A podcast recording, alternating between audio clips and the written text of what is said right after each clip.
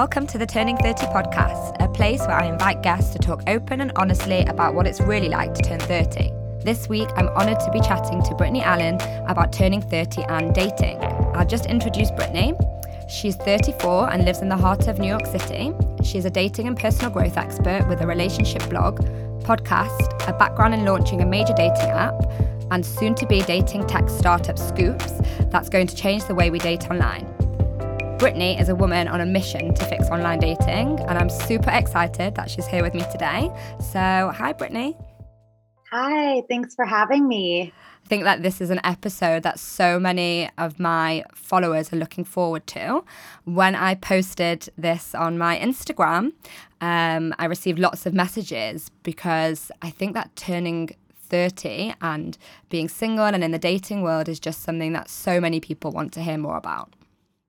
Right. And especially now, there's kind of new obstacles and challenges with COVID going on, mm-hmm. and um, people just have kind of a new outlook on dating and being in relationships. So it's more relevant than ever, but trickier than ever as well. yeah, 100%.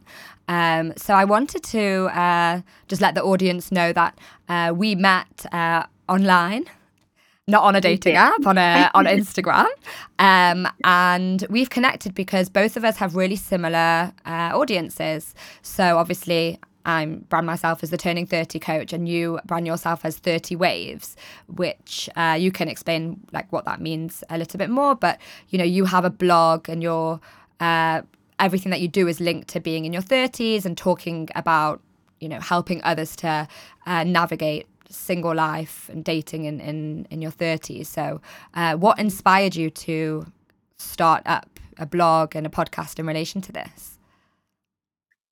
Well, you know, I've always just been a romantic at heart, even as a little girl. And I was in a relationship, my first relationship when I was 19, and it was just mad, passionate love. And then we broke up and I realized that I hadn't, I didn't really have anywhere to turn um, to talk about all of these emotions that I was having. I had my mom who was so supportive. I had my friends who, you know, some had been in relationships, but not all of them. And we were kind of so young and didn't really know what was going on. And so I vowed to kind of be this girl that was going to be there for other women um, throughout their 20s and early 30s um, for a support system around heartbreak and personal growth and just kind of being empowered by being single and just getting through life and not having things work out. So I've always kind of had that mindset um, mm. with even my first breakup. And so I started a blog called 20 Waves in my 20s, mm. which was just the ups and downs in our lives and the waves that we go through. And then when I turned 30, I changed it to 30 Waves. So now um, I'm just trying to focus on teaching everyone like a personal growth hack um, a relationship hack, a dating hack, and then a little bit of beauty in fashion in there as well, but just kind of how to be um, the best version of yourself. Mm. Wow, resonate with that so much. You know, I think lots of us who go through those the heartbreak when we're in our late teens and our early 20s i guess when when that happened for us a few years ago quite a few years ago now it was actually before social media and it was before you know that you could just kind of open your instagram and go and follow you know somebody who is like a breakup expert or a relationship expert. Um, so it's really yeah. interesting that you've made that your mission. And i guess i also would have loved to have that uh, guidance when i was going through my teenage high school heartbreak. Right. And it's not to say it's been fun. Like i've joked around that i'm like the joan of heartache. So i'm kind of a martyr in terms of I don't know everything to do. I'm not saying I'm right, but I know what not to do because I've made a lot of mistakes. Mm-hmm. And so, you know, I've been in the long distance relationships. I've had the one night stands. I've had the micro relationships that last two months. I've been ghosted. I've had infatuation. I've, you know, I know the feelings of all of that. Um, and so I can personally share my stories in hopes that it can, you know, inspire other women as well.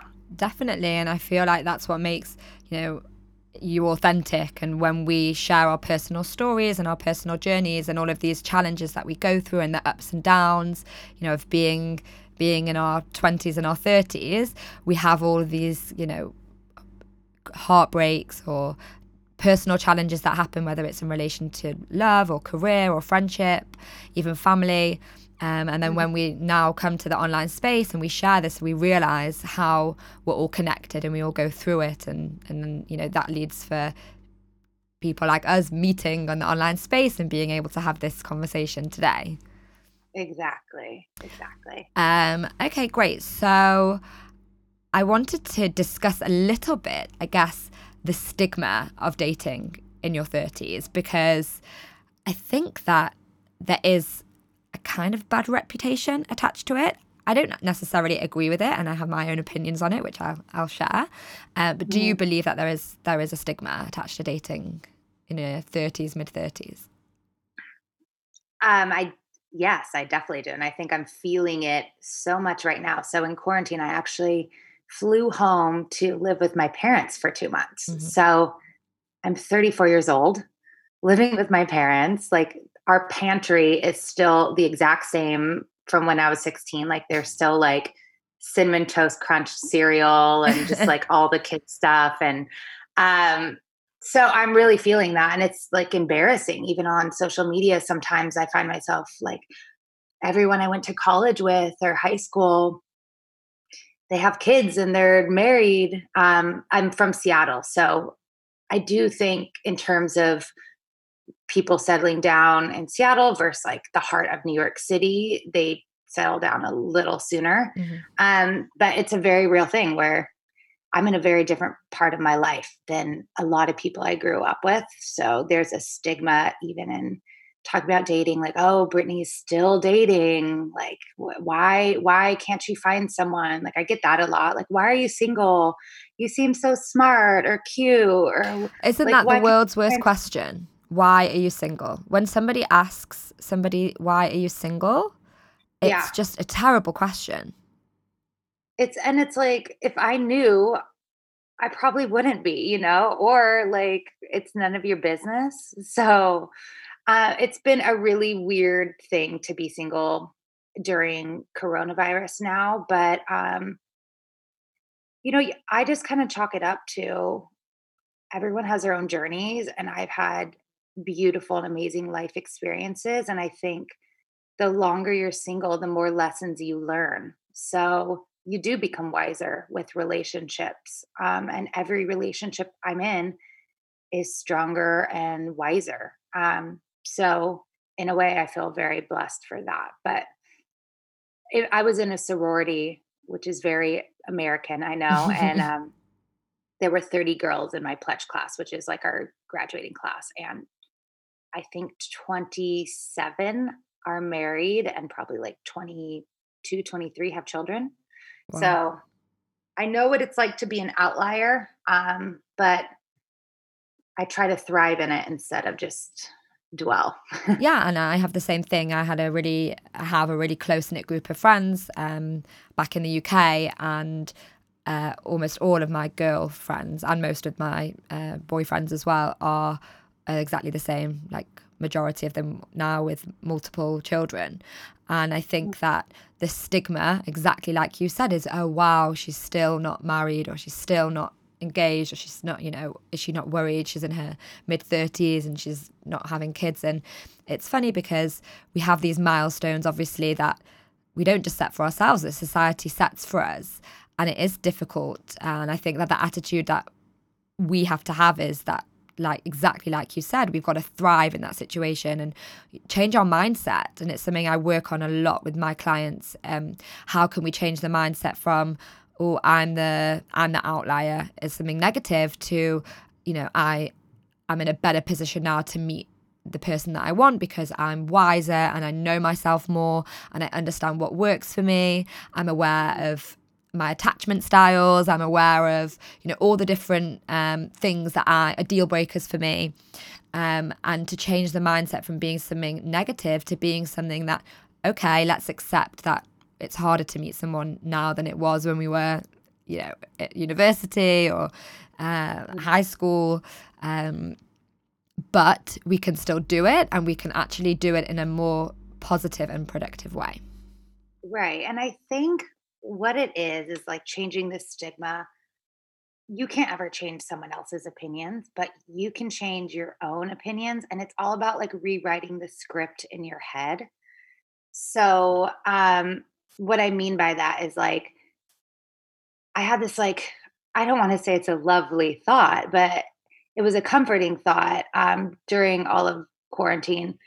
You know, I've been feeling really lonely single because I broke up with a boyfriend right before, and it was a very serious relationship. I thought I was going to get married, and um, he was it. And we broke up in January, and I've been dealing with that as well. And so I've been really lonely. But one night I was lying in bed thinking about this, and I thought, you know, a, like a house mom right now, a mom with two children, can also be very lonely. It doesn't mean that single people are only lonely. Married women can also be very lonely in a relationship too. Maybe they did marry someone with a different attachment style and they haven't addressed that or maybe, you know, they're just not having great communication or emotional connections mm-hmm. and so it doesn't mean that they're not lonely either. So I'm not any lonelier than maybe an unhappy like housewife or mom, you know? And so I think it's about rewriting the scripts too that it's such a bad thing. Like you have to just kind of flip it around, if that makes sense. A hundred percent makes sense. And I think I was listening to a podcast about this this week. I can't actually remember specifically who it was, but I remember nodding along and agreeing about rewriting the script that being single at any age, but you know, we're specifically here talking about in your 30s, is the wrong way for it to be and being coupled up is the right way for it to be. You know that's what society is saying to us but maybe it's that's not right. That's not how it should be. And it's funny because that's what we're taught and we're conditioned to believe so that when we do go through a breakup when we're in in our mid 30s or when we haven't met that person yet we start to panic because the script is telling us this isn't how it should be. And exactly like you just said, maybe there's, I mean, I know for a fact that there are lots of benefits to being single. And I think that COVID has thrown up lots of comparison, right? It's thrown up the comparison of the single woman living alone thinking, I'm lonely. Um, you know, I wish I was surrounded by people. And then, like you said, the mum of three who's stuck indoors with three kids and and is really stressed um think and but still feels lonely in connection to her other half um yeah. you know and then also the people who you know the couple who are trying to have a kid and can't and looking at all the families um, the pictures online like everyone has their own story and i think it's our personal responsibilities to try and rewrite our own scripts in our heads to understand that the stigma is just a stigma and the situation is what it is and we can always compare ourselves and say that we're better off than that person or we wish we were in that person. At the end of the day no one knows what everyone's going through anyway even if we try and compare.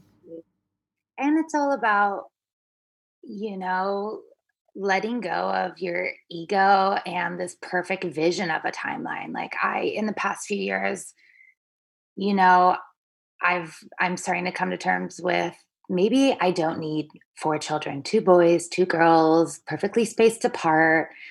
You know, why do I want children? Because I want to be a loving mother. I want to experience what kind of love I can give and how that would feel and you know, making a human with the love of my life. Like but it's not about the number of children. Really, at the end of the day, I'm searching for that feeling. So maybe I don't have that have to have the perfect mm-hmm. amount of children. And at my age, you know, maybe starting having kids at 36 four would be kind of hard to do. I'm not mm-hmm. sure. Um, but I think it's just not being so perfect about the timeline. And also, a, a wonderful thought that I tell myself when I am catching myself comparing myself to friends with kids and everything like, you know, maybe their kid is like eight or nine in our 40s and mine's like two, but like what what's really the difference like we both have mm-hmm. kids and i lived in new york city and lived seven eight nine years of crazy adventures traveling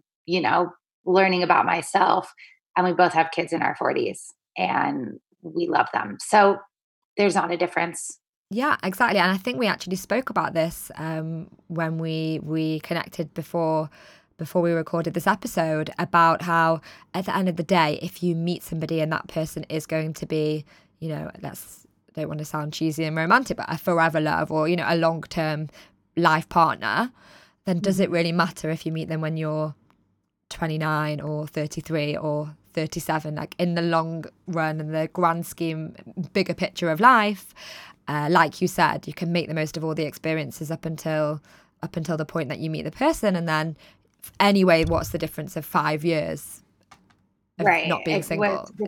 if you're married to someone for 40 years or 50 years, you know? Yeah. So, um, yeah, I think that's just a good little mind trick when you're feeling low and yeah. and worried about time ticking. yeah, definitely.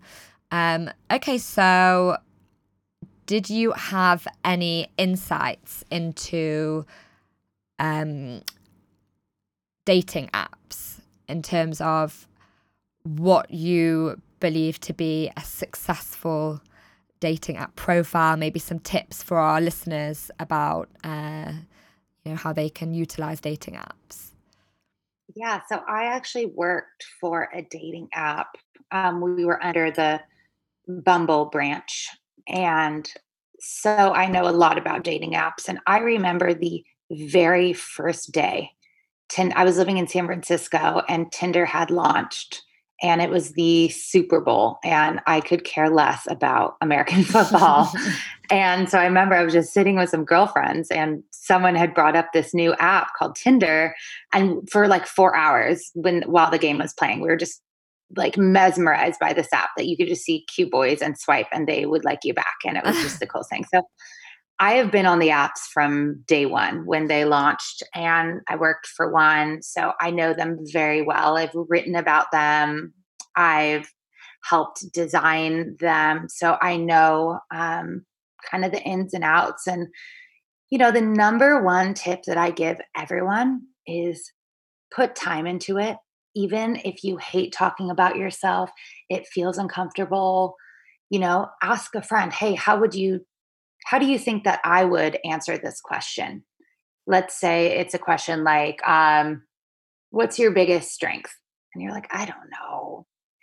But ask like your best friend and maybe, you know, they'll have an answer and you're like, you know what? Okay, maybe that is like a great strength of mine. I, I should yeah. put that down. Um, but I think putting time into your profile shows that you are serious about dating. The same goes for when you are swiping on people. Um, if they're super lazy and they put two photos and write like I like books and music, like if they're going to be so lazy about creating a profile and not spending like 8 to 10 minutes on it, then why why trust that they're going to put a lot of effort in into dating, into planning your day, into sure. you know, getting to know you. So, my number one tip is put time into it. Uh, my second tip is probably to be your most authentic self. So, my opening line is um, I love Hinge. Hinge is my favorite right now because I think the profiles are just dynamic.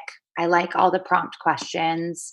Um, I think you just get as much information as you can um, from people's profiles versus any other dating app. So I think that's really important but um, they have a prompt on there that's what's the dorkiest thing about you? And even though i don't think it's dorky and i i love that i'm this way i wrote um, i listen to oldies music in the morning every time i make coffee.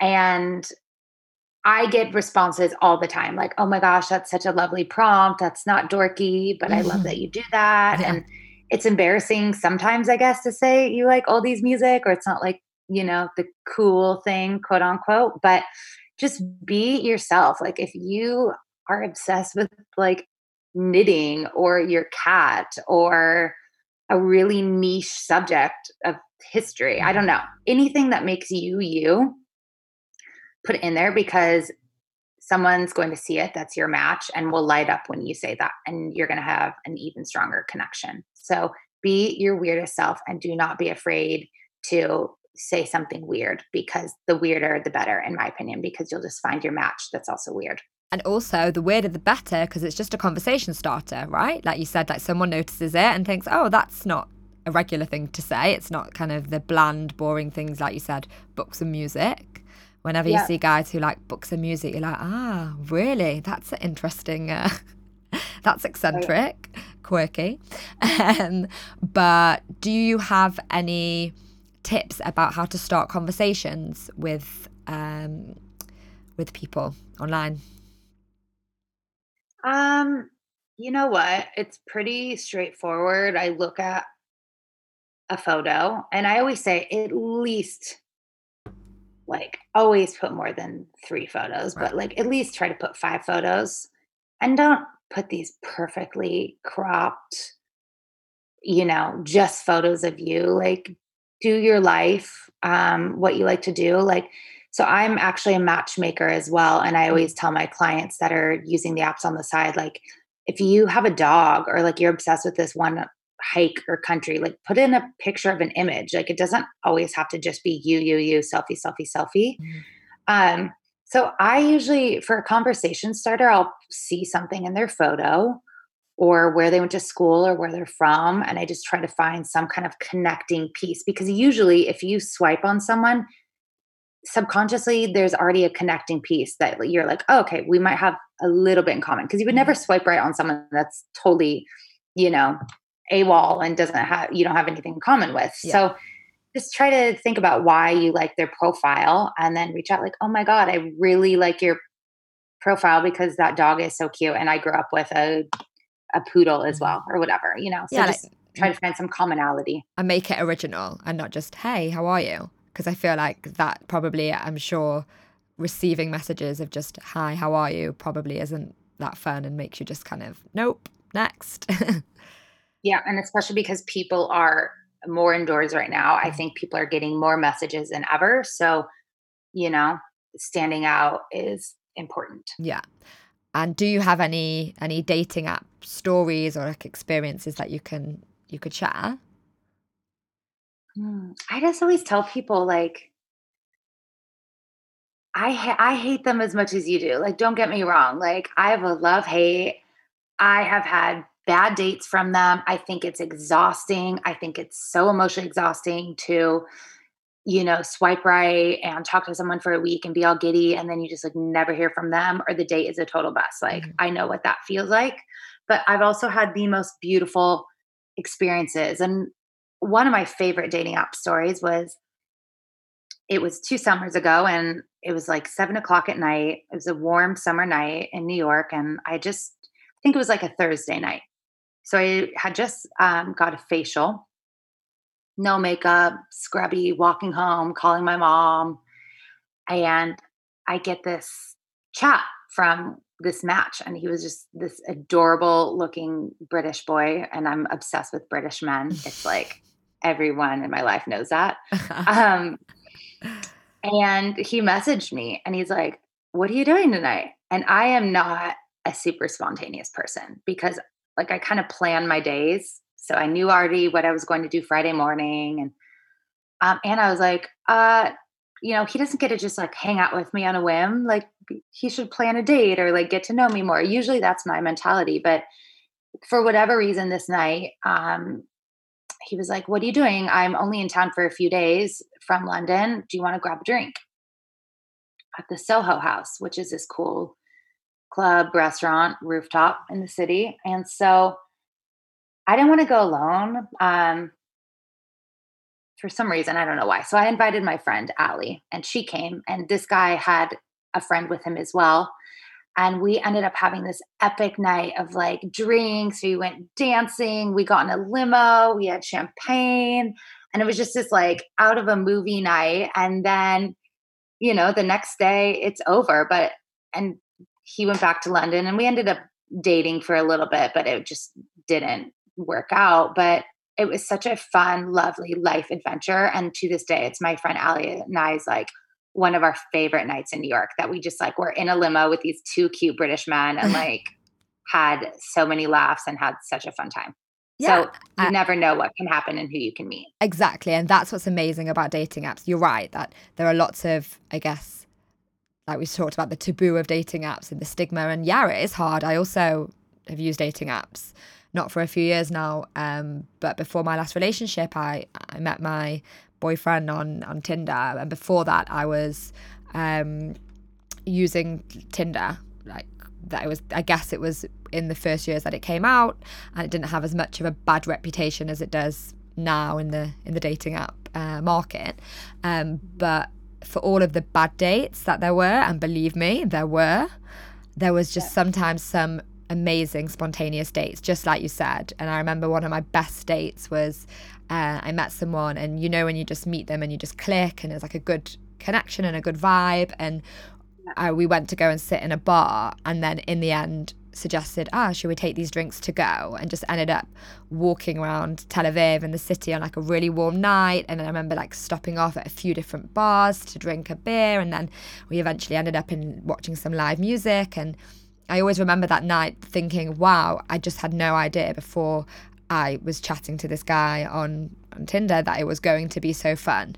So I think it's nice to remind our listeners that even when the bad dates are there and they are, every so often you just have one great, amazing first date, even if that's all it is, a first date, um, it does make it worth it.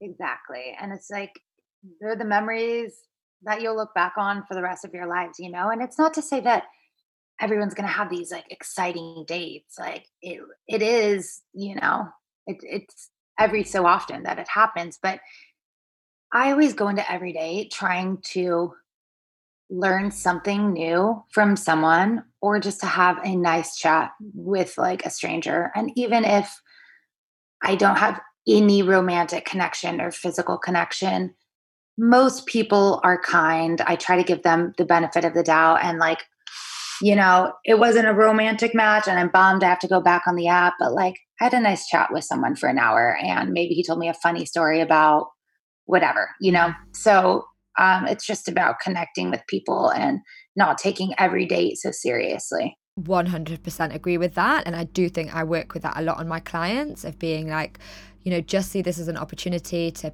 be open, put yourself out there. The worst case is that you have a funny story to tell your friends. The best case is that you meet the love of your life and everything in between is just experience and it's in a way it's networking right it's just going out there exactly like you said hearing different people's stories and i guess i'm actually now just connecting the dots in my head that i always really loved dating in the past and a lot of my friends got really annoyed at me when i used to say that because of the whole dating is terrible stigma but i enjoy it because i love so much meeting new people and hearing people's stories and just like I love obviously psychology and understanding human behavior. So I guess if you go into it with the belief of, oh, maybe let's just see who I can meet and and you know what interesting conversation I can have and take off that, you know, huge pressure of is this going to be the love of my life, then it almost just can become something that is just a bit fun. Totally. And I also really do struggle with social anxiety. So and I always have. So I do I mean, to this day, I probably get nervous for every day. And I have been on over a hundred dates probably in my life. And um, I still get nervous, but once you're there and you go, and usually at the end, you're like, okay, well, I'm glad I went and I got out of the house and I gave it a shot, you know? So. Exactly. And I also suffer with social anxiety and meeting new people in any situation, like dating or, you know, even with work stuff or friends, anything, always kind of, you know, sweaty palms. Oh my God, what's it going to be like? And like nervous before. Um, but then in the end, like you said, the first few minutes is always a little bit nervous. The hello and the oh, where should we sit and what should we drink and all everything like that.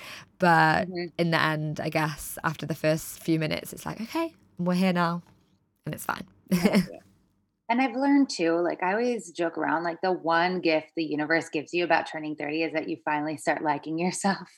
Yeah. And I do think that's true that when you turn 30, you perhaps it's just you're so fed up with all the years of caring so much about what others think.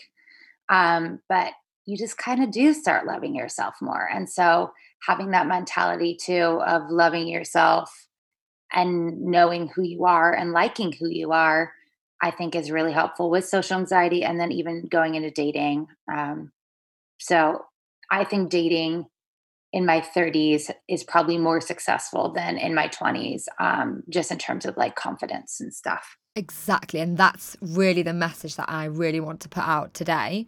The main message of what we're talking about is that despite the outward stigma of dating in your 30s, at the end of the day, it's better than dating in your 20s. I won't repeat what you said, but I could not agree more. And it's about confidence, it's about knowing who you are, it's about accepting who you are, and also boundaries. And when I was in my 20s and I was dating, I just I didn't know myself well enough to know my limits and to understand I won't be treated like that. And it just was like, oh, okay, like let's just go along and see what happens. Whereas now, no, no, no, no. Like things oh are God, so different. I love that. I boundaries, I think, is like super important. And you know, you don't want to just expect perfection out of people, but um, I really do believe that if in two or you go on a date, let's say you have an epic date first date, and you're like, oh my God. And then you kind of tell your friends and you're like, could this be something? Oh my God, that was just like, we had such a connection. We talked for three hours, blah, blah, blah. Or we went on a walk all around town. If in like two or three weeks from the first date, you do not know if they're into you, no, it's no. probably it's probably they're probably not and it's maybe not they're not into you they're just not into dating you which means maybe they're not even into dating. Mm-hmm. um so you can't take it personally but like if you're confused after two or three weeks then no i don't think that there should be this like weird going back and forth playing it cool like waiting four days to text trying to write the perfect text like you you know if someone's into you after a couple weeks. So um, create those boundaries. If someone's not, then move on yeah. to the next. Which is totally something that I think some 20 year olds definitely like have that down already. But I think a lot of people, as they grow up, as they experience, um, you know, dating when they know themselves more, you know, we definitely, definitely higher our standards. And it's something very important. Yeah. Yeah. Um, so, We've just been discussing before that you are about to launch your own uh, startup in relation to dating uh, called yeah. Scoops. And I thought it would be great if you could just explain a little bit about what it is and why it's going to completely change the the dating app space. Yes, I would love to. So you know, I think there's a lot of dating app fatigue out there. Um, exactly what we just discussed about all of it. There's a lot of emotional energy that goes into putting yourself out there, starting these mini conversations, setting up the date, getting excited for the date, spending an hour getting ready. I think it's the average woman spends uh, over an hour getting ready for every first date, and only and less than 15% of first dates ever go to the second date.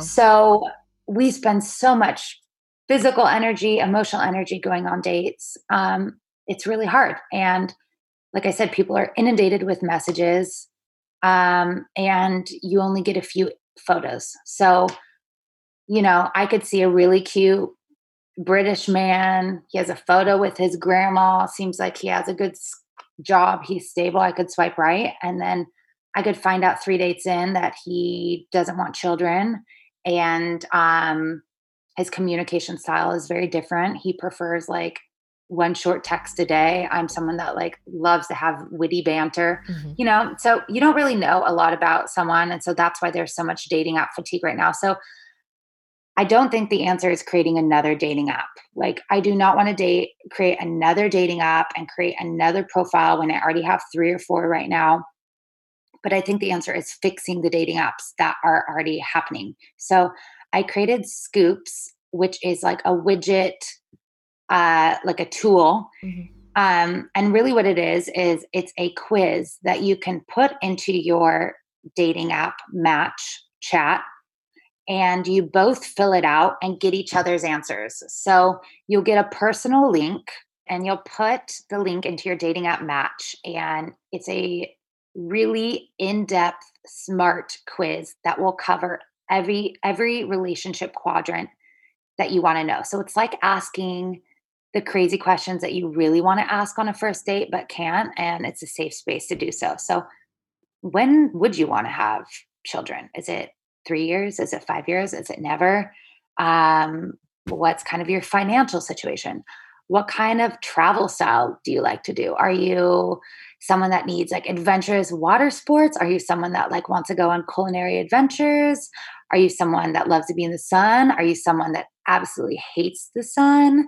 Um, so it's just it covers all the stuff that you really want to know. Um, one of my favorite parts that it covers is sex, and so it covers your thoughts about oral sex, how often you want to have sex, what's your sex drive. Mm-hmm. So um, basically, all the reasons why people break up. I've tried to put into this quiz, and I've spent about a couple hundred hours and asking experts too of like what questions would help people really like understand their matches better for long-term compatibility. So once you both fill it out, you get each other's answers and then you can decide from there if it's worth going on a date. So it's just kind of putting an extra level into your dating app matches to make sure that you're both aligned on your timelines and just your personal values. Mm-hmm. Wow, it sounds amazing and like it can completely transform the way that people interact you know, on the on all the apps. How mm-hmm. does it work in terms of so if I'm going to use it, have you already set the questions and everyone has the same list of questions, or can I choose my own questions? No, right now I think I'm just going to keep it pretty simple. Mm-hmm. So it takes about seven to nine minutes. And it goes back to like putting time into your dating app match. If you're talking to someone and they don't want to fill out this quiz that takes seven to nine minutes, then they probably don't want to put a lot of energy into dating in mm-hmm. general. Um, so right now it's just a pretty neutral quiz that takes that long. Mm-hmm. Um, and then as it evolves, I think I would love to be able to put in your own personal questions. But really, it allows space to make the quiz yourself. So you're allowed to type in your deal breakers, the certain interests you're looking for in a partner. Um, there's a section called the baggage box. And I talk about how baggage isn't always a bad thing. It could be carry on baggage, it could be checked baggage. But mm-hmm.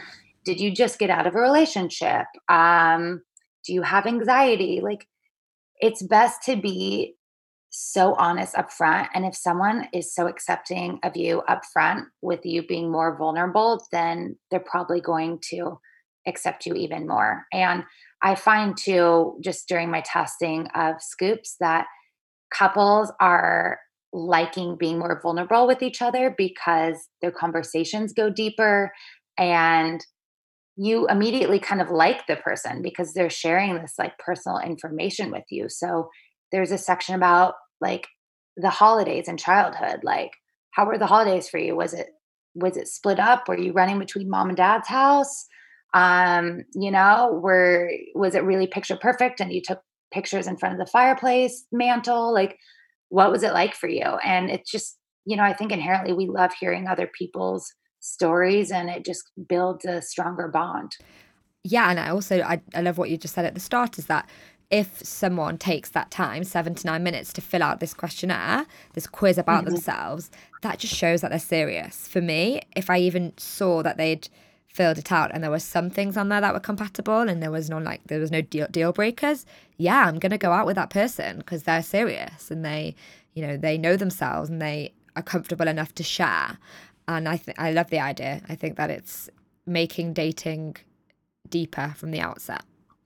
Thank you. And I think going back to turning 30, you know, we do know more about what we want. So, you know, I don't think it should be a tool where people just get everyone's answers and then write each other off if they don't have the perfect answer. I think you should have some kind of um,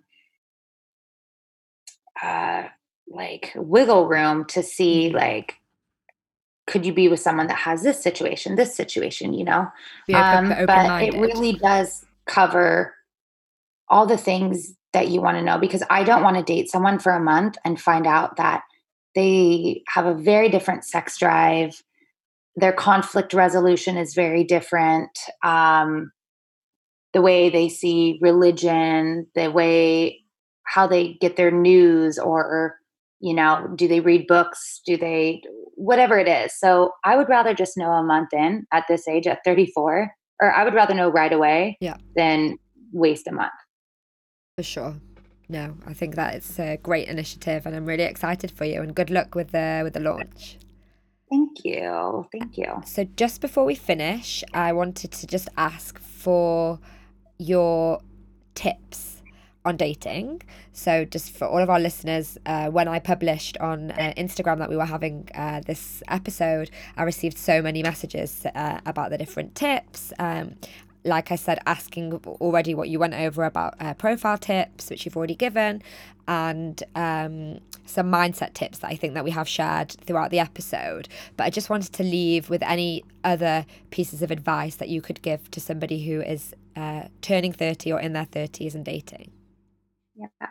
Um, I think the best advice is to keep reading, keep learning about yourself and about relationships because the more you read and learn about it, I think the more comforted you are in on your journey. So I have two books that I cannot recommend enough. I call them the dating Bibles and I think every every woman should read both of these books and you know, I do wish that I read both of them when I was in my early 20s, but now I have crazy examples to um, use to compare these books to. But um, the first dating book is called Attached, and it's about attachment theory, which you briefly mentioned earlier, but it will explain why you're anxious if they don't text you back or why you are having crazy thoughts in your head that they don't like you um, or why you're finding yourself doing silly things and like punishing them and not texting back for five hours and like it just like helps you manage your emotions um, and so there are different types of attachment styles we can have. That one is an anxious attachment style. There's another attachment style called avoidant where it's really hard for you to get deep and vulnerable with someone and um, it's really easy to be avoidant and not even know you're being avoidant. And so if you find yourself not getting into deep relationships, or maybe you're in a lot of micro relationships that don't last really more than three months, um, it's important to kind of examine your attachment style mm-hmm. and find out maybe why you're doing that. So I really love that book and I really recommend it. It's a super quick read. You could read it in a day or two my second favorite book is actually one I just finished in quarantine, and it's called The Course of Love.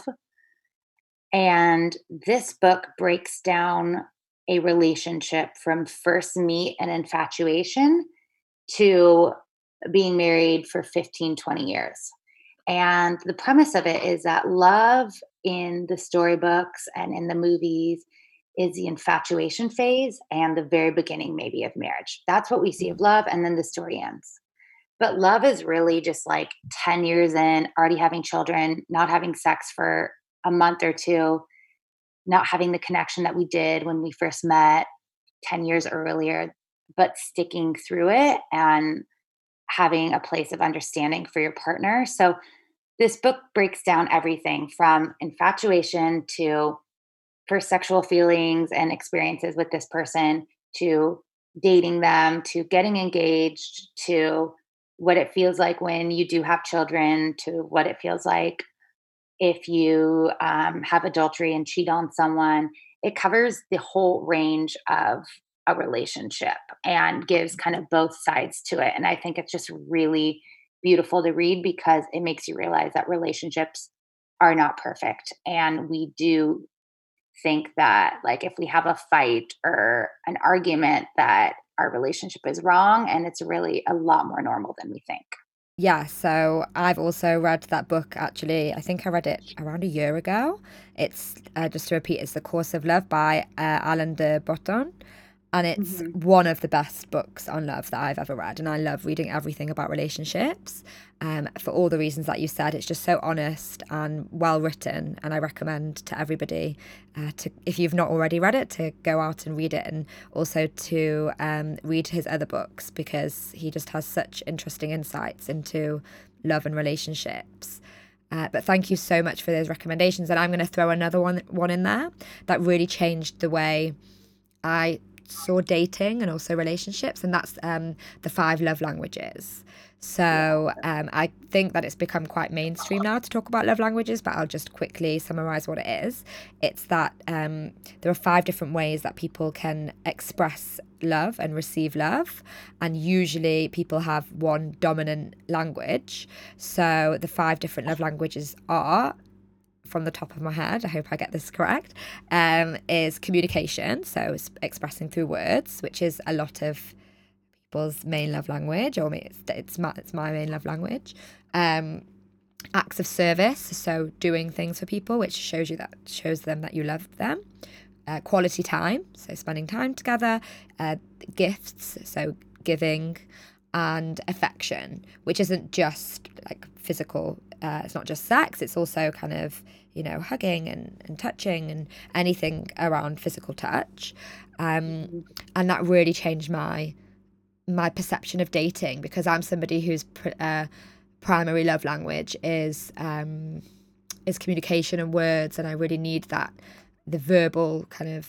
I'm also anxiously attached, so I'll say that as well. We'll bring the books together, um, and so it's somebody who really feels secure by hearing words, hearing "I love yous," hearing you know about things to make me feel more secure in the relationship. And um, in my last relationship, when I was with somebody who did not have their primary or any love language was uh, was words, it made me feel when I was dating them that something was really off. And then I read this book and I realized that they were showing me that they love me, but just in their own language. And their language was acts of service by doing things for me. Um, and when I read that book, I was a couple of months in dating and I was questioning the relationship. And my mum actually uh, gave it to me and said, just read this. And it saved my relationship. So I always like to recommend that to anybody dating to go and do the quiz. It's by Gary Chapman, I believe. Um, and it really helps you understand how you give and receive love. Yep it's I would say those are probably the that's the trifecta of relationship books. Yeah. You want to understand yourself and understand your partner and their thinking. Those are amazing books. Yeah, the top ones. Amazing. Well, thank you so much, Brittany. It's been such a pleasure talking to you about all things dating. Yes, anytime. Amazing. Um, do you want to just share um, with the listeners where they can find out more about you? Yeah, so you can follow me on Instagram. It's 30 waves spelled out. So it's T H I R T Y W A V E S. And um, to test out my dating app link as well um, in beta mode. So you will be actually one of the first people to test it out because it is just launching at the same time that this comes out. Um, you can go to scoopslink.com. So it's S C O O P S link.com and you can get your personal link there and start getting better dating app matches. Amazing. Love that. So, thank you again. And thank you for everyone for tuning into this episode. If you have enjoyed it, then please don't forget to share it uh, and also to uh, review it and give it five stars if you love it, um, and to subscribe so that you can uh, hear when the first episodes are coming out. And thank you, everyone, again. Have a good night.